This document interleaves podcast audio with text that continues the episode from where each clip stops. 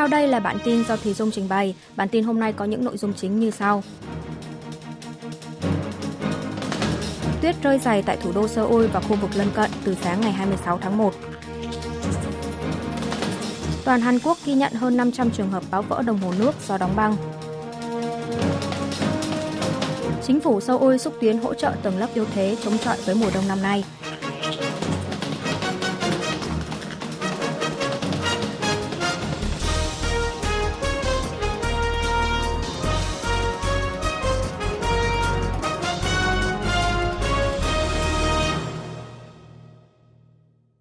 Rơi dày tại thủ đô Seoul và khu vực lân cận từ sáng ngày 26 tháng 1. Thủ đô Seoul và khu vực lân cận từ rạng sáng ngày 26 tháng 1 có nhiều tuyết rơi vào khung giờ đi làm. Tuyết đóng dày ở khắp các đường lộ và các lối đi bộ. Có nhiều khu vực tuyết đóng băng do thời tiết lạnh âm độ, khiến xe cộ di chuyển khó khăn. Từ đêm ngày 25 tháng 1, tuyết bắt đầu rơi ở khu vực ven biển phía Tây, sau đó mở rộng ra hầu hết các khu vực miền Trung. Lượng tuyết rơi trong ngày 26 tháng 1 ở thành phố Incheon và huyện Thê An, tỉnh Nam Trung Trong, dày đến 10 cm. Khu vực phía Tây Seoul và vùng lân cận dày 5 cm. Đám mây gây tuyết dần di chuyển về phía Nam, nên tuyết sẽ tập trung rơi nhiều ở tỉnh Nam và Bắc Trung Trong, cùng các địa phương miền Nam. Tuyết rơi dày khiến tình hình giao thông vào khung giờ đi làm rơi vào tình trạng tắc nghẽn nghiêm trọng. Do đó, thành phố Seoul đã nâng thời gian tập trung bố trí phương tiện vào giờ đi làm của người dân thêm 30 phút so với thông thường, đến 9 giờ 30 phút sáng. Tổng công ty đường sắt Hàn Quốc Korail cũng vận hành thêm các chuyến tàu ở 6 tuyến đường sắt.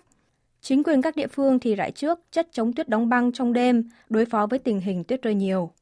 Bộ trưởng Hành chính và An toàn Y Sang-min đã chỉ thị các địa phương hoàn tất công tác rải chất chống tuyết đóng băng trước giờ đi làm, hướng dẫn người dân sử dụng phương tiện công cộng để tránh tình trạng ách tắc giao thông, cũng như kịp thời thông báo cho người dân biết tình hình giao thông và các tuyến đường bị kiểm soát.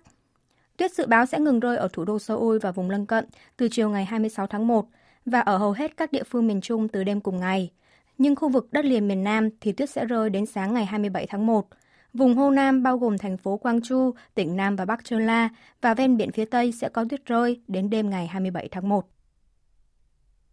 Toàn Hàn Quốc ghi nhận hơn 500 trường hợp báo vỡ đồng hồ nước do đóng băng.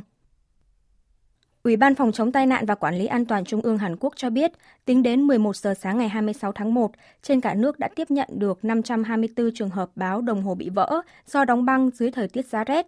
Trường hợp thiệt hại chủ yếu tập trung ở Seoul và hai địa phương lân cận với thành phố là Incheon 178 nơi, thủ đô Seoul 171 nơi. Tỉnh Bắc Gyeongsang và tỉnh Gyeonggi tiếp nhận 16 trường hợp báo vỡ đường ống dẫn nước do đóng băng. Năm chuyến bay khởi hành từ sân bay ở đảo Jeju, thành phố Kunsan, tỉnh Bắc Chola và thành phố Wonju, tỉnh Gangwon phải hủy chuyến. Có thêm 12 chuyến bay được khai thác thêm từ 10 giờ sáng cùng ngày để đưa những hành khách mắc kẹt trên đảo Jeju về đất liền. Ngoài ra, 110 cung đường tham quan tại ba công viên quốc gia ở núi Bukhan, Seoul, núi Chiak và núi Ote ở tỉnh Gangwon đã phải đóng cửa. Ủy ban phòng chống tai nạn và quản lý an toàn trung ương đã bắt đầu hoạt động khẩn cấp ở mức 1 từ 0 giờ ngày 26 tháng 1, nâng mức cảnh báo nguy cơ từ quan tâm lên chú ý. Chính phủ Seoul xúc tiến hỗ trợ tầng lớp yếu thế chống chọi với mùa đông năm nay. Cố vấn kinh tế thuộc Văn phòng Tổng thống Hàn Quốc Choi Sang-mok trong buổi họp báo ngày 26 tháng 1 cho biết, chính phủ sẽ dồn toàn lực hết sức có thể cho các chính sách kinh tế, giúp giảm bớt gánh nặng cho người dân, bất chấp giá năng lượng không tránh khỏi gia tăng do các điều kiện khó khăn bên ngoài. Theo đó, chính phủ trước hết sẽ tạm thời cung cấp voucher năng lượng dành cho tầng lớp yếu thế, gồm hơn 1,17 triệu hộ gia đình đang được chi trả tiền sinh hoạt cơ bản và người già ốm đau bệnh tật trong mùa đông năm nay, với mức hỗ trợ được nâng lên gấp đôi từ 152.000 won, 123 đô la Mỹ lên 304.000 won, 246 đô la Mỹ.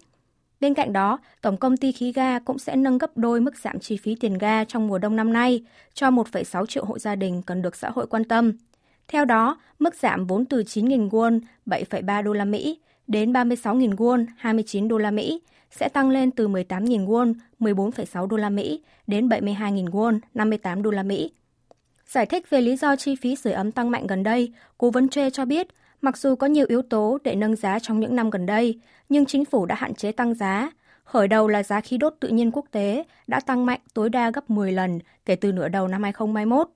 Giá ga hiện tại của Hàn Quốc vẫn đang ở mức thấp so với các nước khác. Ông Choi cũng cho biết chính phủ sẽ cân nhắc vào cơ cấu tài chính của Tổng công ty Điện lực và Tổng công ty Khí ga, cũng như gánh nặng của người dân để quyết định việc có nâng thêm giá điện và giá ga hay không. Đảng cầm quyền sức mạnh quốc dân chỉ ra rằng người dân đang phải mang trên mình quả bom chủ nghĩa dân túy về chính sách năng lượng của chính quyền cựu Tổng thống Moon Jae-in, qua đó đề nghị chính phủ huy động mọi nguồn tài chính khả dụng để giảm bớt gánh nặng cho người dân. Ngược lại, Đảng đối lập Dân chủ đồng hành chỉ trích chính phủ đương nhiệm thiếu sót trong việc lập đối sách, dù đã được dự đoán trước về việc phải nâng giá điện và giá ga. Đảng đối lập đề nghị chính phủ hỗ trợ chi phí sưởi ấm quy mô 5,8 tỷ đô la Mỹ. Tại cuộc họp khẩn ngày 26 tháng 1 giữa chính quyền địa phương và Quốc hội thuộc Đảng đối lập Dân chủ đồng hành về chi phí sưởi ấm, Chủ tịch Đảng Lee Jae-myung đã đề nghị chính quyền trung ương chi cấp khoản viện trợ mang tên tiền hỗ trợ về năng lượng và vật giá cao với quy mô 7.200 tỷ won, 5,84 tỷ đô la Mỹ cho người dân. Ông Y cũng tỏ ý mong muốn chính phủ và đảng cầm quyền sớm xúc tiến thảo luận về phương án san sẻ gánh nặng của người dân vì chi phí sưởi ấm tăng cao. Ngoài ra, Chủ tịch Đảng đối lập còn kêu gọi chính phủ xem xét việc đánh thêm thuế đối với các doanh nghiệp về năng lượng có lợi nhuận kinh doanh cao quá mức để đóng góp số tiền này vào nguồn ngân sách viện trợ cho tầng lớp yếu thế. Chủ tịch Lee Jae-myung chỉ trích rằng nếu chính phủ chịu để tâm một chút thay vì chỉ tập trung vào việc giảm thuế của giới nhà giàu, thì vấn đề này đã không trở nên nghiêm trọng đến thế này. Ông Y cũng nhấn mạnh tầm quan trọng của việc nhanh chóng đưa ra một đối sách chắc chắn để giải quyết vấn đề giá tiêu dùng và chi phí năng lượng leo thang. Về phần mình, Chủ tịch Ủy ban Chính sách Đảng đối lập Kim Song Hoan đưa ra một số lựa chọn về việc hỗ trợ chi phí năng lượng. Ông Kim cho rằng phải dùng số tiền 7.200 tỷ won để hỗ trợ toàn bộ 80% người dân, loại trừ 20% nhóm có thu nhập cao, bao gồm cả tầng lớp trung lưu, vì vấn đề chi phí sưởi ấm là vấn đề chung của hầu như toàn bộ thành phần xã hội. Bên cạnh đó, Chủ tịch Kim còn đề xuất chỉ nâng chi phí sưởi ấm lên từng chút một để tránh đè thêm gánh nặng lên người dân, thay vì tăng liên tục để xử lý khoản nợ của Tổng công ty khí ga Hàn Quốc. Ngoài ra, ông Kim Song Hoan cũng hoan nghênh quyết định cung cấp voucher năng lượng cho người dân của Tổng thống. Song do đối tượng hưởng chế độ này không nhiều, do đó kêu gọi chính phủ tích cực xem xét khoản hỗ trợ năng lượng tương đương như lần hỗ trợ dịch bệnh COVID-19. Tỷ lệ tăng trưởng kinh tế Hàn Quốc quý 4 năm 2022 đạt âm 0,4%. Theo số liệu thống kê của Ngân hàng Trung ương Hàn Quốc BOK, công bố hôm 26 tháng 1 cho biết, tỷ lệ tăng trưởng kinh tế trong quý 4 năm 2022 của Hàn Quốc đạt âm 0,4%. Như vậy, kinh tế Hàn Quốc đã quay về mức tăng trưởng âm sau 2 năm rưỡi, kể từ khi tỷ lệ tăng trưởng ghi nhận âm 3% vào quý 2 năm 2020, thời điểm bắt đầu bùng nổ dịch COVID-19. Xét theo lĩnh vực, xuất khẩu tập trung vào chip bán dẫn và các sản phẩm hóa học đã giảm 5,8%. Tiêu dùng tư nhân giảm 0,4%, quay về xu thế giảm sau 3 quý. Đầu tư xây dựng và đầu tư thiết bị tăng lần lượt 0,7% và 2,3%. Tiêu dùng chính phủ tăng 3,2%, đóng góp vào tăng trưởng kinh tế. Song xuất khẩu và tiêu dùng trì trệ đã kéo nền kinh tế tăng trưởng âm. Tỷ lệ tăng trưởng kinh tế Hàn Quốc của cả năm ngoái đạt 2,6%, tương tự mức dự báo ban đầu của Ngân hàng Trung ương.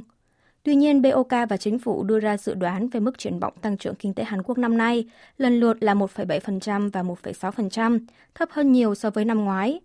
Thống đốc Ngân hàng Trung ương Lee Chang-yong gần đây thậm chí còn nhận định kinh tế Hàn Quốc năm nay có thể sẽ tăng trưởng dưới mức triển vọng là 1,7%. Trong khi đó, Phó Thủ tướng phụ trách kinh tế kiêm Bộ trưởng Kế hoạch và Tài chính Chu Kyung Ho thì nhận định rằng kinh tế trong quý một năm nay sẽ quay trở về mức tăng trưởng dương, nhờ Trung Quốc đã nối lại các hoạt động kinh tế. Mặc dù vậy, kinh tế thế giới đang thu hẹp, nên nửa đầu năm nay dự kiến sẽ là giai đoạn hết sức khó khăn, nhấn mạnh chính phủ cần phải sớm giải ngân ngân sách và vốn đầu tư công. Số trẻ sơ sinh chào đời trong năm 2022 tại Hàn Quốc ghi nhận mức thấp kỷ lục. Cục Thống kê Quốc gia Hàn Quốc ngày 26 tháng 1 công bố báo cáo xu hướng dân số tháng 11 năm 2022, cho biết số trẻ sơ sinh chào đời trong năm 2022 của Hàn Quốc là 18.982 trẻ, giảm 4,3% so với một năm trước. Đây cũng là con số thấp nhất kể từ khi lập số liệu thống kê liên quan vào năm 1981. Số trẻ sơ sinh chào đời đã duy trì đà giảm liên tục trong 84 tháng kể từ tháng 12 năm 2015. Xét theo địa phương, 4 tỉnh và thành phố lớn như thành phố Daegu và Daejeon có trẻ sơ sinh chào đời trong năm ngoái tăng, trong khi con số này lại giảm ở 13 tỉnh, thành phố còn lại. Số người tử vong trong năm 2022 là 30.107 người, tăng 1.741 người, 6,1% so với một năm trước. Trong đó, số người tử vong tăng ở 14 tỉnh, thành phố như thành phố Daegu, Incheon và giảm ở ba tỉnh, thành phố bao gồm thủ đô Seoul và thành phố Busan. Theo đó, gia tăng dân số tự nhiên, tức số trẻ sơ sinh trừ đi số người tử vong trong năm ngoái, đạt âm 11.125 người, đà giảm liên tiếp trong vòng 37 tháng kể từ tháng 11 năm 2019. Số cặp kết hôn trong năm 2022 là 17.458 cặp, tăng 2,2% so với năm trước đó, duy trì xu hướng tăng liên tục trong 4 tháng kể từ tháng 8 năm ngoái. Cục Thống kê Quốc gia giải thích số cặp kết hôn năm ngoái giảm do nhiều cặp đôi hoãn kết hôn vì dịch COVID-19 vào năm 2021, nhưng sau đó lễ cưới được cho phép tổ chức trở lại, nên số cặp kết hôn trong năm 2022 tăng. Tuy nhiên, mức tăng vẫn còn thấp so với năm 2019. Hàn Quốc xúc tiến không cho tội phạm tình dục có nguy cơ tái phạm cao cư trú gần các trường học. Bộ Tư pháp Hàn Quốc ngày 26 tháng 1 đã báo cáo lên Tổng thống Yoon suk yeol năm bài toán xúc tiến trọng tâm trong năm 2023. Trong đó, Bộ Tư pháp cho biết sẽ trình lên Quốc hội vào tháng 5 tới dự thảo sửa đổi luật về đeo vòng tay điện tử để ngăn các tội phạm tình dục có nguy cơ tái phạm cao sau khi ra tù không được sinh sống trong phạm vi cách 500 mét so với các cơ sở giáo dục trẻ vị thành niên như các trường học các cấp, nhà trẻ, trường mẫu giáo. Tuy nhiên, cân nhắc đến quyền cơ bản của công dân được quy định trong hiến pháp như quyền tự do chuyện nơi cư trú, Bộ chỉ giới hạn đối tượng áp dụng là với những người từng có tiền án bạo hành tình dục với trẻ nhỏ dưới 13 tuổi hoặc thường xuyên tái phạm. Bán kính được phép cư trú sẽ được tòa án quyết định tùy theo từng trường hợp, trong phạm vi tối đa là 500 mét. Tính đến năm ngoái, có 8.000 trường học các cấp, nhà trẻ và mẫu giáo tập trung ở nội thành thủ đô Seoul, nên nếu tính ra khoảng cách bình quân giữa các cơ sở này là tầm 300 mét, bán kính khoảng 150 mét. Bên cạnh đó, trong quý 1 năm nay, Bộ Tư pháp cũng có kế hoạch lập đội điều tra đặc biệt về tội phạm buôn bán ma túy tại các viện kiểm sát ở các địa phương như thành phố Seoul, Incheon, Busan và Gwangju và đội điều tra chuyên trách web tối, dark web, tức trang web đề cập đến nội dung trực tuyến được mã hóa và không thể truy cập bằng các công cụ tìm kiếm thông thường. Nhằm diệt trừ các băng nhóm xã hội đen giả danh doanh nghiệp để thao túng cổ phiếu, Bộ Tư pháp cũng sẽ lập cơ chế hợp tác giữa công tố viên và cảnh sát ở các viện kiểm sát tại 18 địa phương trên toàn quốc và công bố các thông tin về các tổ chức xã hội đen trong nửa đầu năm nay. Bên cạnh đó, Bộ Tư pháp sẽ xúc tiến cấp thị thực cho 110.000 lao động tay nghề thấp như người nước ngoài, cũng như lập mới cơ chế cấp thị thực nhanh chóng cho lao động có tay nghề cao nhằm đối phó với tình trạng thiếu nhân lực trong nước – Mặt khác, Bộ quyết tâm sẽ giảm các trường hợp cư trú bất hợp pháp từ 410.000 người trong năm nay xuống còn 200.000 người theo kế hoạch 5 năm cho tới năm 2027. Tổ chức tin tặc Trung Quốc tấn công 12 trang trụ Hàn Quốc trong dịp Tết Nguyên đán. Tổ chức tin tặc được cho là xuất thân từ Trung Quốc đã tấn công trang trụ của các tổ chức học thuật tại Hàn Quốc từ ngày 22 tháng 1 và để lại lời nhắn tuyên bố xâm nhập mạng Internet Hàn Quốc trên hình nền trang chủ. Trước đó, đầu tháng 1 năm nay, tổ chức tin tặc mang tên Hiểu Kỵ Doanh từng thông báo sẽ tấn công Hàn Quốc và lợi dụng cơ hội vào dịp Tết Nguyên đán để tấn công mạng bằng cách biến đổi trang chủ. Được biết, các trang chủ bị tấn công được xác nhận là của 12 tổ chức học thuật, trong đó có Viện Nghiên cứu Chính sách Xây dựng Hàn Quốc và Hiệp hội Tiếng Hàn Udimai, Hiệp hội Khảo cổ học Hàn Quốc. Theo đó, các thành viên sử dụng các trang chủ này đã bị lộ một số thông tin như họ tên, công ty, địa chỉ email – Chủ tịch công ty EST Security Moon Jong Hyun đánh giá công nghệ của cuộc tấn công mạng lần này không thuộc hàng cao cấp mà chỉ nhằm mục đích phô trương năng lực bản thân và gây náo loạn trong kỳ nghỉ Tết. Tổ chức tin tặc có thể cũng đã xâm nhập và xóa dữ liệu trên các trang chủ khác, nhiều hơn số liệu mà chính phủ ghi nhận được đến nay.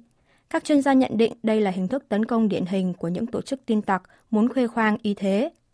Đặc biệt, tổ chức này còn thông báo sẽ có thêm một cuộc tấn công khác và chia sẻ đường link trang chủ của các cơ quan chính phủ, nhà nước, cơ quan truyền thông bị nhắm tới, cũng như đe dọa sẽ công bố tài liệu đánh cắp được từ các cơ quan này. Seoul đang tập trung làm việc với cơ quan quản lý Internet KISA để nâng cao tư thế cảnh giác. Ngoài ra, chính phủ còn kêu gọi các nhân viên phụ trách an ninh mạng của từng cơ quan và doanh nghiệp có biện pháp đề phòng trước. Trong trường hợp gặp thiệt hại thì phải ngay lập tức báo cho cơ quan quản lý Internet. Quý vị và các bạn vừa nghe xong bản tin của Đài Phát thanh Quốc tế Hàn Quốc KBS World Radio.